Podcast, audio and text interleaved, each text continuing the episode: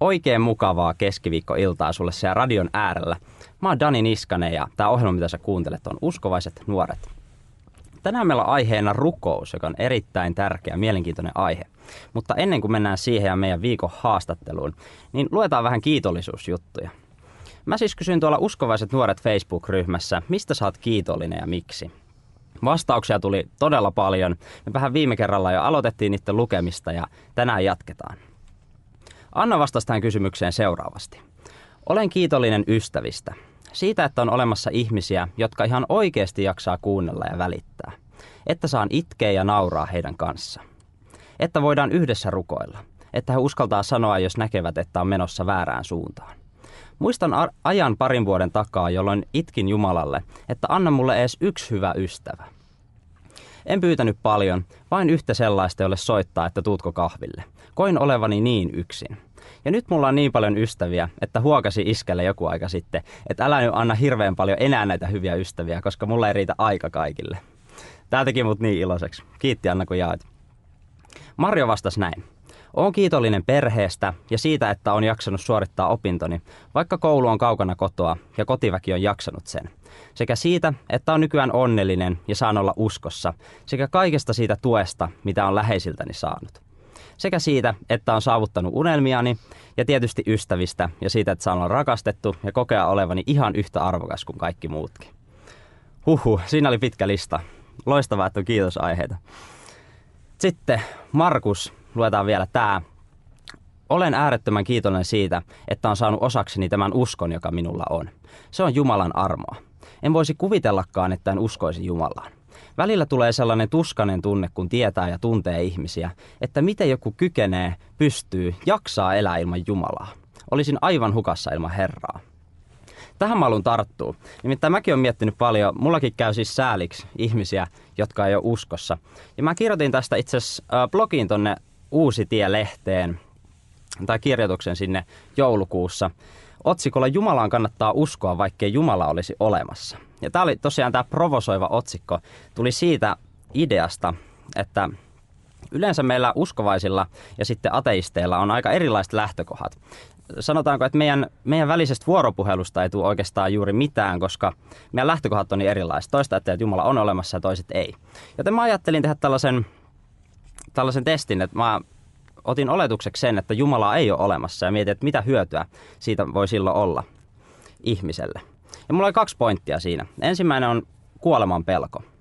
Kun me uskotaan Jeesukseen, niin silloin meillä ei ole kuoleman pelkoa. Kuolema on silloin meille voitto, joka johtaa johonkin paljon parempaa, mitä tämä elämä on. Ja sen takia me voidaan elää tavallaan rauhassa täällä, pelkäämättä sitä kuolemaa. Kun taas ateistille kuolema on kaiken loppu loppu. Se on kaikista pelottavin asia, mitä voi olla. Tämä on eka pointti. Ja jotta sitten elämä ei olisi meille uskovaisille vaan sitä kuoleman odottamista, jotta me päästäisiin parempaan paikkaan, niin Jumala on myös antanut meidän elämälle merkityksen ja tarkoituksen. Tämä on erittäin tärkeää. Jumalalla on jokaiselle meille kutsumus ja tarkoitus. Ja sen takia me voidaan elää täällä, meillä on jotain merkitystä elää täällä tavallaan ennen kuin me kuollaan. Kun taas ateistille elämä on yhtä yhtä tyhjän kanssa. Se on vaan hetkellistä nautinnosta toiseen menemistä niin kauan kunnes kuolemasten tulee ja lopettaa kaiken. Eli nämä kaksi asiaa, kuoleman pelko ja elämälle uskottu merkitys, nämä pätee molemmat huolimatta siitä, onko Jumala olemassa vai ei. Ja tietysti me, kun me uskotaan, että Jumala on olemassa, niin me saadaan siitä vielä niin kuin ekstra hyötyä tavallaan, jos näin ajatellaan.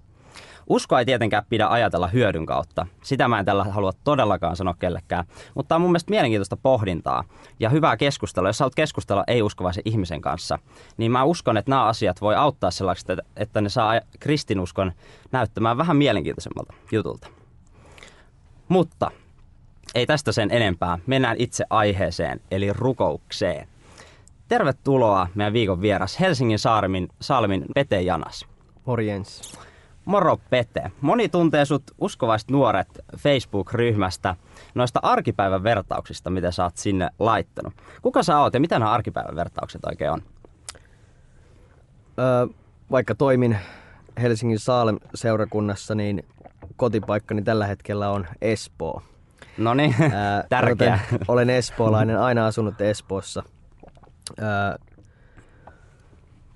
29 riippuu, jos mä nuoremmalle sanon, mä sanon, että mä oon 29, mutta jos vanhemmalle mä sanon, että nyt 30, koska on jo nyt tänä vuonna täytän 30, että se riippuu niin. kenelle henkilölle niin tota, juttelee, että tietenkin haluaisi olla nuorempi ja sitten vanhempan seurassa haluaisi olla vanhempi, mutta tota, 30 ikäkriisi lähe, lähestyy lokakuussa. Ihan se aina.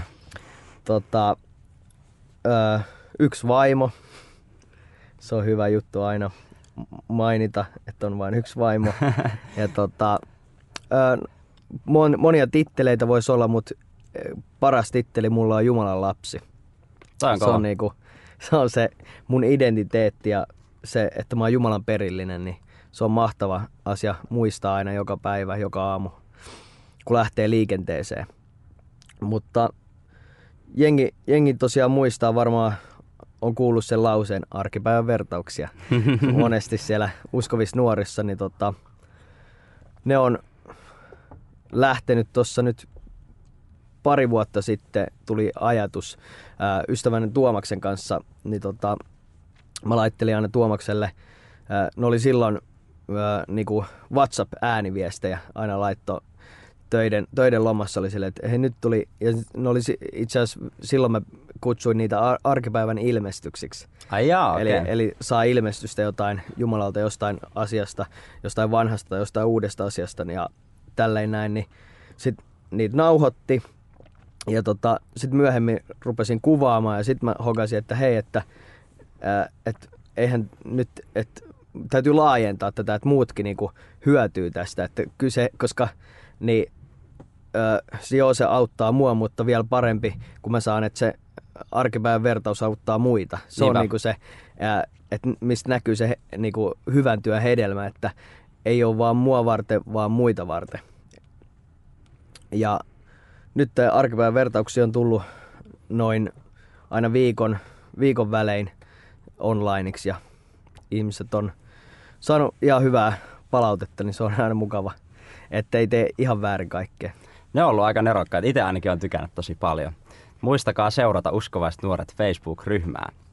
Mutta jatketaan sitten meidän illan pääaiheeseen, eli rukoukseen. Ensimmäinen kysymys sulle, Pete Janas. Mitä rukous on ja miksi kannattaa rukoilla? Öö, miksi kannattaa hengittää? öö, se on vähän sama asia. Niin kuin me kaikki lähtee niin kuin siitä suhteesta, Jumalan suhteesta ja niin kuin, miten me kommunikoidaan Jumalan kanssa. Eli se voi niin yksinkertaisesti pelkistää siihen, että kyse on suhteesta ja mitä suhteessa tehdään. Suhteessa kommunikoidaan puoli ja toisin. Joten rukous on äh, niin arkipäiväisesti selitetty äh, suhdetta ja kommunikointia jonkun kanssa. Joten kun me rukoillaan, Raamattu kutsuu tätä puhumista Jumalan kanssa rukoilemiseksi, niin me puhutaan Jumalan kanssa.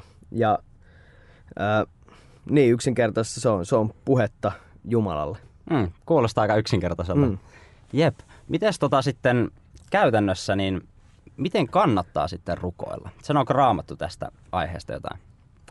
Öö, Raamattuhan sanoi, että rukoilkaa lakkaamatta. Mm. Ja niin kuin, öö, jos vedetään taas suhde, suhdeasia tässä, että vaikka sinä ja minä, jos meni tota, ää, ei juteltaisi tässä ollenkaan, niin se kävisi aika tylsäksi homma ja ei ehkä mitään asiaa edistyisi. Mm. Mutta kun me kommunikoidaan, ja se on hyvä rukouksesta, äh, kysyit, että miten rukoilla, niin äh, me, kun me puhutaan Jumalalle, on, on hyvä myös niin antaa Jumalan puhua. Sillä että mä tuun sulle, sulle, että Dani, hei, mulla on tää ja tää asia, että no niin moro. Sitten sä jäät silleen niin kuin suu auki silleen, että no mulla olisi ollut vielä sulle sanottavaa. Niin kuin kyse on kommunikoinnissa. Miten se kuulee sitten, se Jumala äänen? Öö, se vaihtelee ihmisillä, niin kuin, öö, ihmisillä että itse öö, en ole, en ole vielä tähän hetkeen kuullut niin kuin fyysistä, niin kuin nyt me jutellaan, mm. fyysistä korviin sillä, että Jumala puhuu mulle takas, vaan Jumala on mulle niin kuin ajatuksiin ja niin kuin tu, se vaan tuntee siinä hetkessä, että kun Jumala vastaa siinä ja puhuu, kommunikoidaan, niin se vaan tietää, koska Jumala on meitä luonut, joten Jumala käyttää meidän kehoakin ja meidän mieltä niin kuin mm. hänen kommunikoinnin niin tota, väyläksi. Ja tota, tietenkin tässä sitten asiaa toiseen, että miten, miten voisi niinku, muualta kuulla se.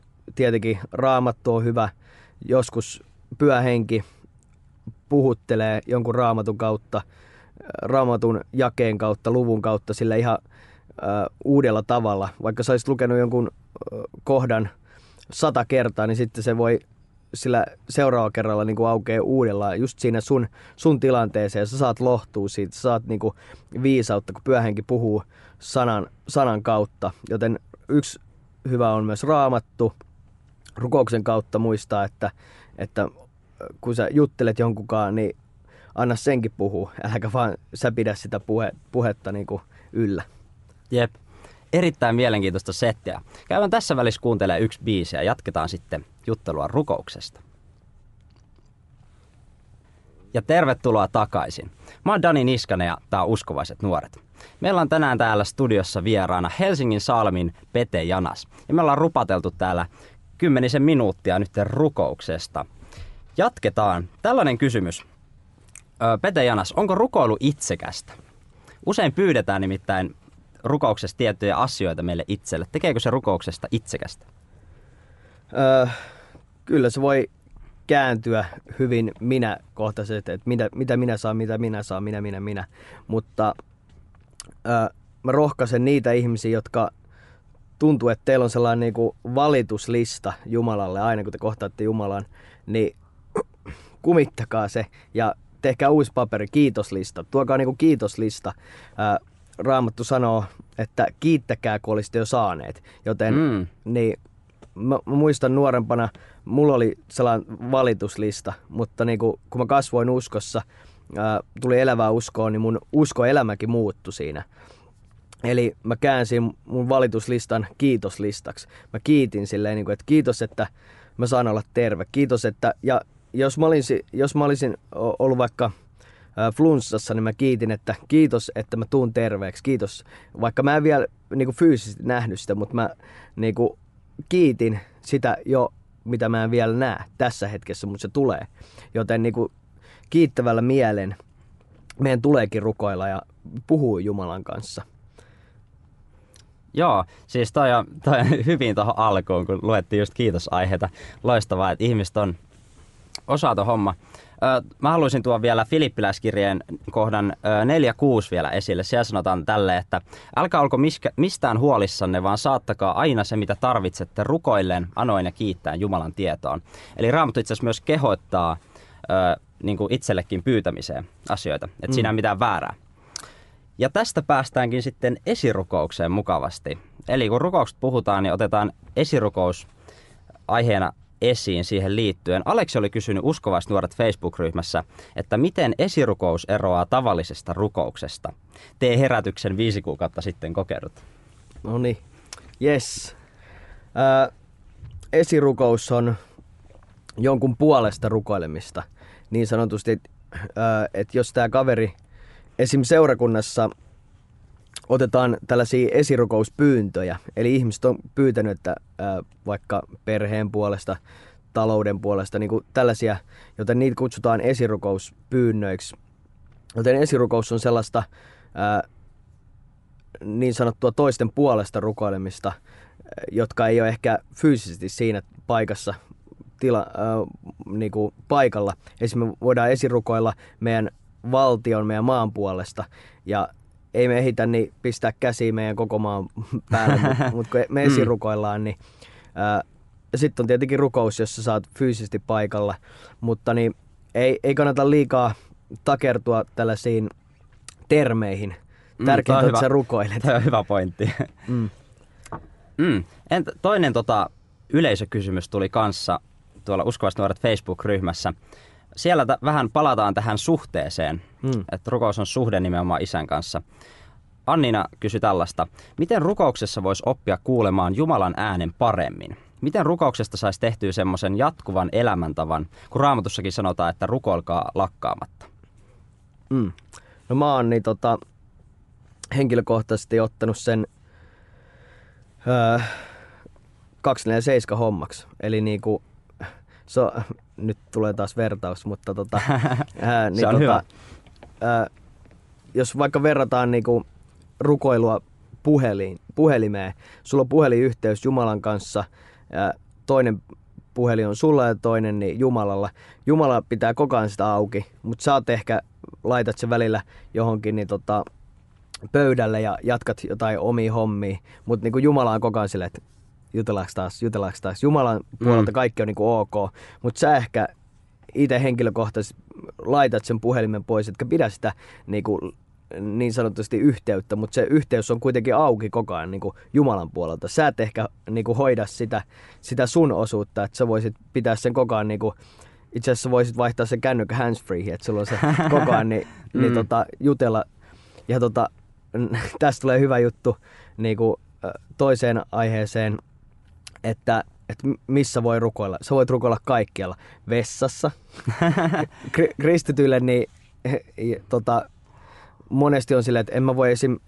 Ää, rukoilla, rukoilla niin tota, mä voin rukoilla alasti tai niinku suihkussa, koska miksi? Jumala on nähnyt kaiken. Aatami ja Mm. Eeva oli alasti vailla minkälaista häpeitä ennen syntiin lankemusta, niin Jumala näki heidät koko ajan, rakasti heitä ja oli kommunikaatiossa yhdessä. Ei se ollut silleen, että Aatami, pistähän jotain päälle, että me voidaan jutella, hyvänen aika, vaan niinku, Taas hyvä vertaus. Mm.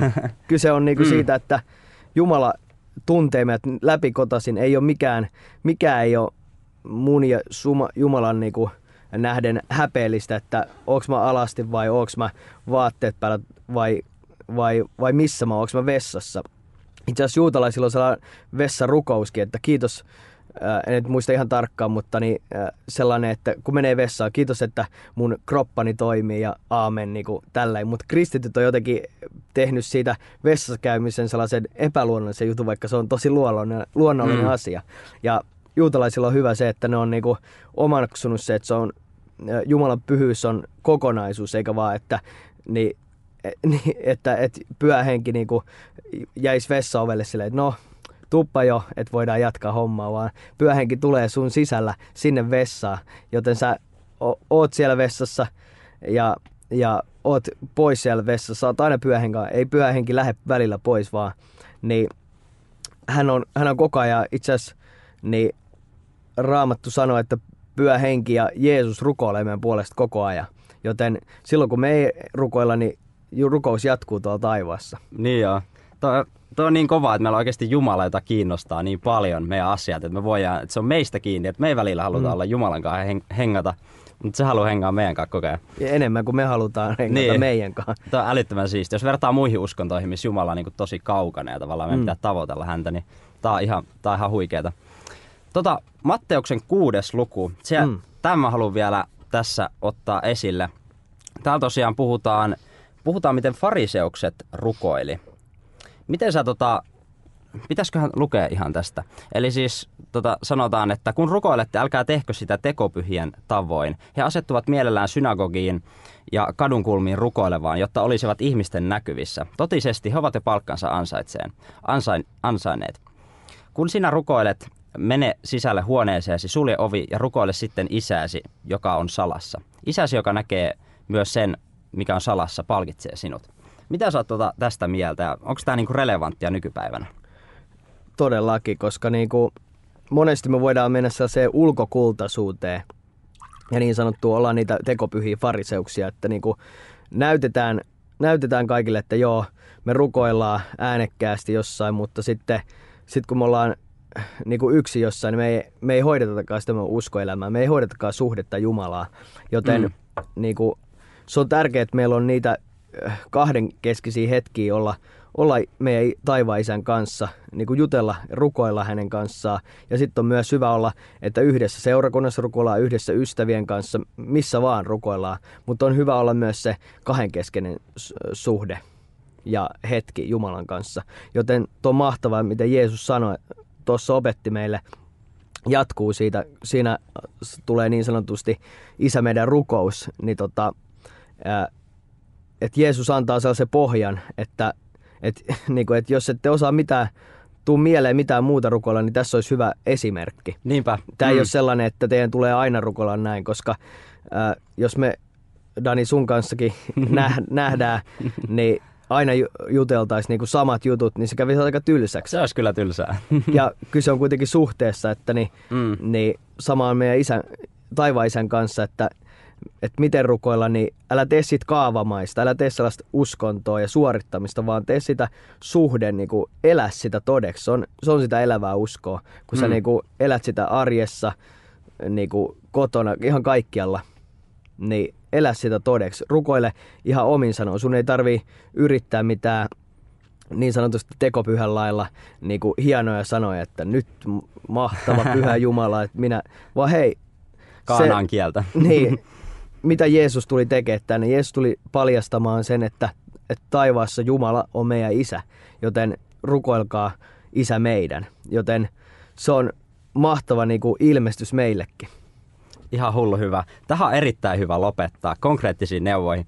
Kiitos paljon erittäin mielenkiintoista haastelusta Pete Janas. Yes, kiitti.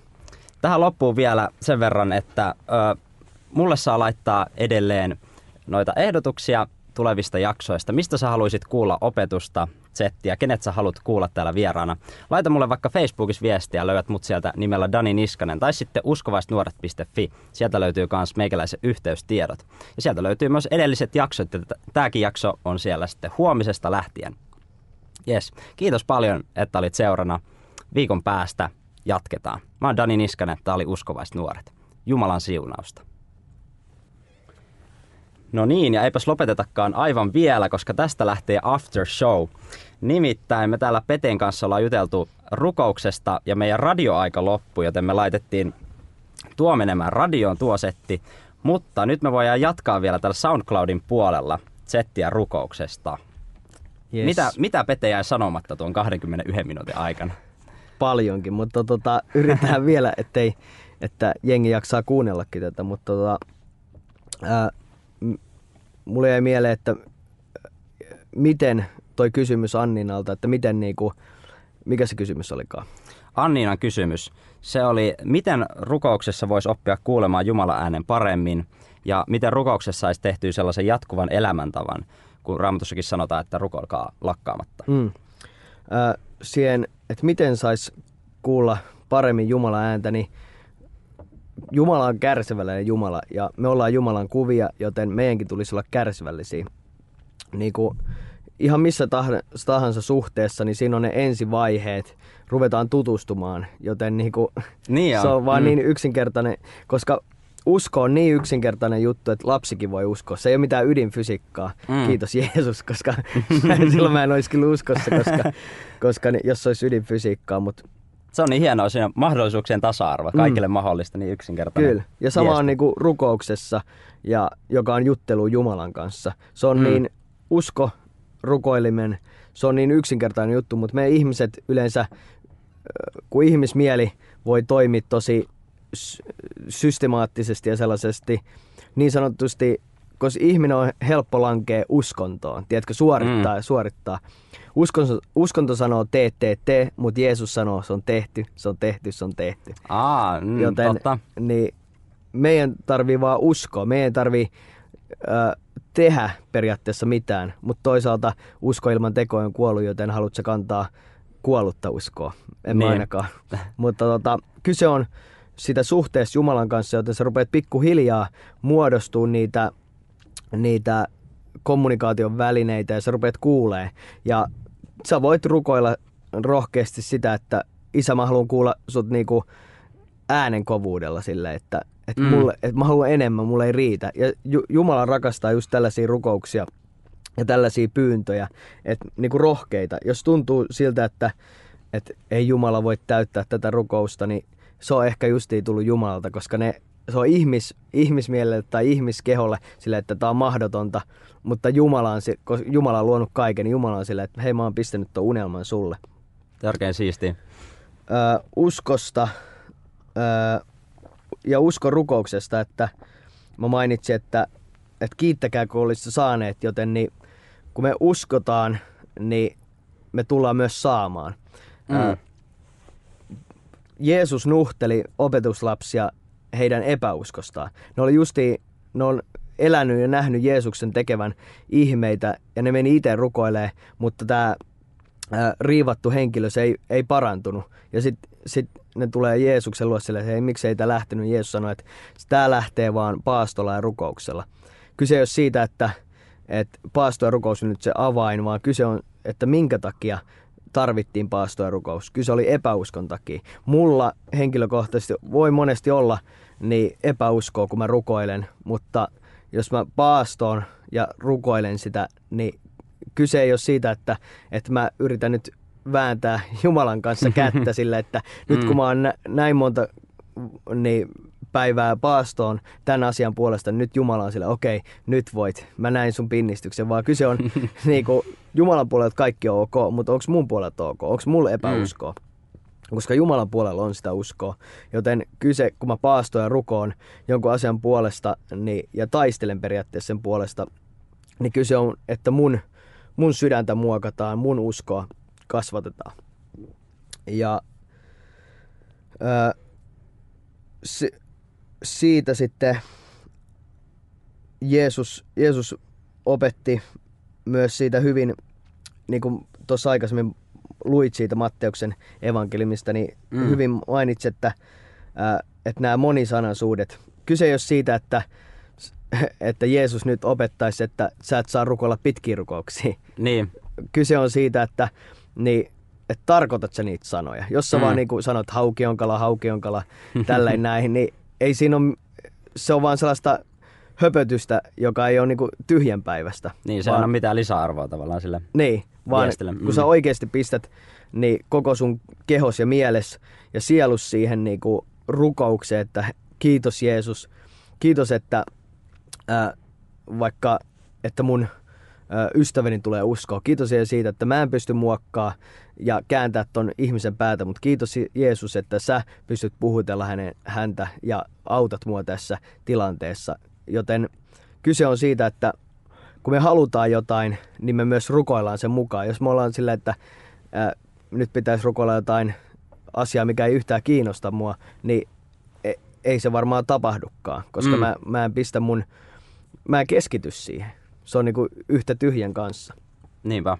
Joten se, että ää, Jeesus sanoi, että, että rukoilkaa vaikka näin, jos ette osaa rukoilla, että Isä meidän, joka olet taivassa, pyhityt olkoon sinun nimesi, tapahtuko sinun tahtosi myös maan päällä niin kuin taivaassa. Niin tässä on mun mielestä hyvä pointti Jeesuksella, että kun me rukoillaan tätä, että tapahtuuko sun tahtos niin maan päällä kuin taivaassa. Eli me vedetään se taivaan tot, todellisuus tähän aikaan. Me, niin niin kuin, me julistetaan, julistetaan sitä todeksi täällä maan päällä.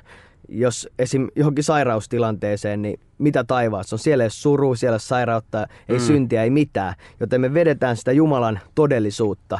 Ja se todellisuus pakottaa, koska Jeesuksen nimessä meillä on auktoriteetti, niin kun se taivaan todellisuus tulee tähän maailmaan, maailmaan niin se vaan muuttaa kaiken. Tämä on niin hauska, kun me luetaan tota aina silleen, niin kuin, silleen tulkoon sinun valtakuntasi, tapahtuko sinun tahtosi. Mutta toi mm. viesti, se on niin, niin kuin, älyttömän voimakas, suorastaan radikaali. Mm. Ja sitten me usein just niin kuin, ei ajatella sitä, luetaan vaan just niin kuin, monotonisesti sitä eteenpäin sitä rukousta. Kyllä. Törkeä, törkeä hieno viesti. Ja ö, rukoilu, rukoilu on kommunikointia isän kanssa ja sitä on mahtava tehdä niin kuin yksin, sitä on mahtava tehdä kavereiden kanssa. Ja silloin kun sä rukoilet jonkun toisen kanssa, niin se, se myös vahvistaa teidän kahden suhdetta. Niin kuin mm. oli se kaverisuhde, oli se ö, seurustelu tai avioliitto, niin se vahvistaa sitä, koska siinä tapahtuu niin isän mukaan siitä tahto, että ihmiset rukoilee, ihmiset kommunikoi mm. isän kanssa ja yhdessä. Ja tota, raamatussa apostolin teot 12 luku. Siellä on ää, jännä tilanne. Siellä on kaksi miestä ja kahdenlaista samanlaista tilannetta, mutta kaksi erilaista lopputulosta. Ahaa. Eli apostolin teot 12. Ja tota, siellä on Jaakob, Johanneksen veli, vangitaan. Ja tota, sitten sit se mestautetaan miakalla. Ja sitten niin seuraava, seuraava niin tota, tapahtumaan, että Pietari vangitaan kans ja on niinku, Pietari on ka, kans samanlainen niinku mestaus odottaa, mutta mitä tapahtuu? Apostolien teot 12 ja 5 jae. Niin pidettiin siis Pietaria vankeudessa, mutta seurakunta rukoili lakkaamatta Jumalaa hänen edestänsä. Eli tässä tapahtuu se niin sanottu e- esirukous. Jengi mm. rukoili sen puolesta, että, että nyt tapahtuu Jumalan tahto Pietari elämässä. Ja mitä sitten seurausjakeessa näkyy? Pietari pelastuu. Et seuraavana, ää, tai silloin yöllä, niin, niin kun se oli siellä vankilassa, niin Herra enkeli ilmestyi ja vapautti Pietarin. Joten tässä me mm. nähdään, että siellä rukoiltiin ja siellä tuli Jumalan vastaus. Tässä aikaisemmassa vangitsemisessa ja mestauksessa Jaakobin kohdalla siinä ei mainita, että seurakunta olisi rukoilun lakkaamatta. Mm. Joten tässä me nähdään se rukouksen voima. Miten toi muuten, kun ajatellaan siis, Jumalahan on kaikki voipa, kaikki mm. valtias. Sitten me ajatellaan, niin kuin, että me pyydetään jotain Jumalalta, niin miten se on niin kuin mahdollista, että muuttaako Jumala mieltään vai mitä siinä niin kuin tapahtuu? Mm. Äh, niin kuin tuossa paastossakin, että kyse ei ole siitä, että me yritetään muuttaa Jumalan mieltä, vaan kyse on, että mitä meidän elämässä tapahtuu siinä. Koska tuosta voisi ajatella sillä, että jos kun Jumala on kaikki voipa ja kaikki tietävä, niin miksei edes rukoilla, koska sehän tietää jo mun ajatukset ja mun tulevaisuuden, niin miksei niin. mm. miksei vaan mennään vaan katolle ottaa, että Jeesus tulee. Ei, vaan niin mm. meidän, meillä on vastuu. Niin mitä Jeesus antoi meille käskyksi, että menkää kaikkialle maailmaan ja niin opettakaa ihmisiä ja tehkää heistä mun opetuslapsia, kastakaa heitä ja niin rukoilkaa, niin ja pistäkää kädet sairasten päälle, he paranee. Eli se oli käsky, se oli kaikille, kaikille käskyksi, joten meillä annettiin vastuu. Jos Jumala vaan niin pyörittäisi sitä maailmaa, niin tämä olisi tosi robottimainen meininki, mm. mutta kun ihmisiä ei ollut luotu roboteiksi. Vapaa vaan, tahto on. Mm, mm. Niin siinä on myös vapaassa tahdossa myös vastuu. Me ollaan Jumalan, niin kuin, äh, Jumalan kanssa yhteistyössä tässä ajassa. Me yritetään niin kuin, tehdä Jumalan mukaisia asioita tässä äh, pahassa maailmassa, että mahdollisimman moni pelastuisi ja pääsisi nauttimaan Jumalan hyvyydestä. Joten meillä on vastuu. Se, että ei jaksa jaksa rukoilla, koska ajattelee, että no Jumala tekee mitä Jumala tekee, niin se on, se on edes vastuutonta ja silloin sä kartat sitä sun vastuuta, mikä sulla on annettu. Mm. Tosiaan, after show alkaa olla päätöksessä. Onko vielä jotain, mitä jäisi sanomatta rukouksesta? Ennen kuin Ru- päätellään. Joo, rukous on ase. Rukous on ase. Millä tavalla? Öö, se on ase öö, paholaista vastaan, se on ase öö, tätä maailmaa vastaan, kun, niin sanotusti, koska meillä niin lihaa ja verta vastaan taistella, vaan henkivaltoja ja näin. Mm. Niin rukous on silloin myös ase. Että... Jumalan sota-asusta puhuttiin just viime jaksossa. Mm. Kytkeytyy tähän. Ja mahtavasti, niin kun me rukoillaan, niin meillä on se ase, että koska me ei voida omassa voimassamme. Ja Raamattu myös sanoo hyvin, että meillä on annettu kielellä, kielellä on valta, me joko siunataan tai kirotaan. Mm. Ja mä ainakin haluan mun kielellä niin siunata ja puhua hyvää, mm. puhua elämää. Ei puhuta kuolemaa ja surkutella jotain asiaa, vaan puhutaan hyvää ja puhutaan elämää. Niitä Jumalan mielenmukaisia asioita joka tilanteeseen. Jos näyttää synkältä, niin puhu elämää, puhu valoa siihen tilanteeseen. Ja sun puhe, sun rukous, tee siitä sellainen 247 juttu. Älä tee sitä vaan, että kerran sunnuntaina mm. hoidat juttua tai jopa edes iltarukous, vaan tee siitä koko päivästä. Ihan niin kuin hengittämistä. Sä tarvit hengittämistä, joten sä tarvit kommunikointia ja rukousta Jumalan kanssa. Mm henkilökohtainen suhde Jumalan kanssa, se on, mm. se on se avain. Se on avain. Näihin sanoihin lopetellaan tämänkertainen after show. Kiitos paljon Pete Janas yes. näistä viisaista sanoista. Mä oon Dani Niskanen ja tää oli Uskovaiset nuoret. Ja viikon päästä jatketaan. Moro moro.